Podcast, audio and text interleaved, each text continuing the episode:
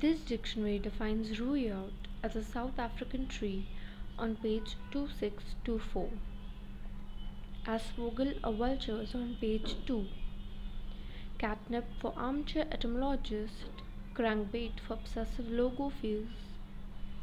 But for sheer phonetics, a melodious contender from globalization's onslaught might be Russia's Novichok, newcomer.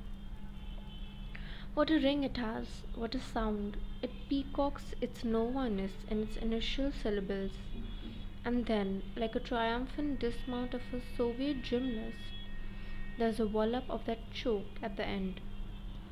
A door of a word if there ever was one.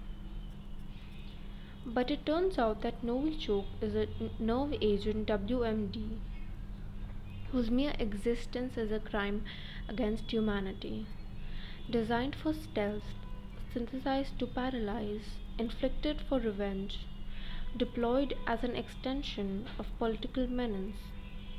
So don't be charmed by its euphony. The Nazis gave us Zyklon, Zyklon B, and the sirens' songs were also sweet and golden.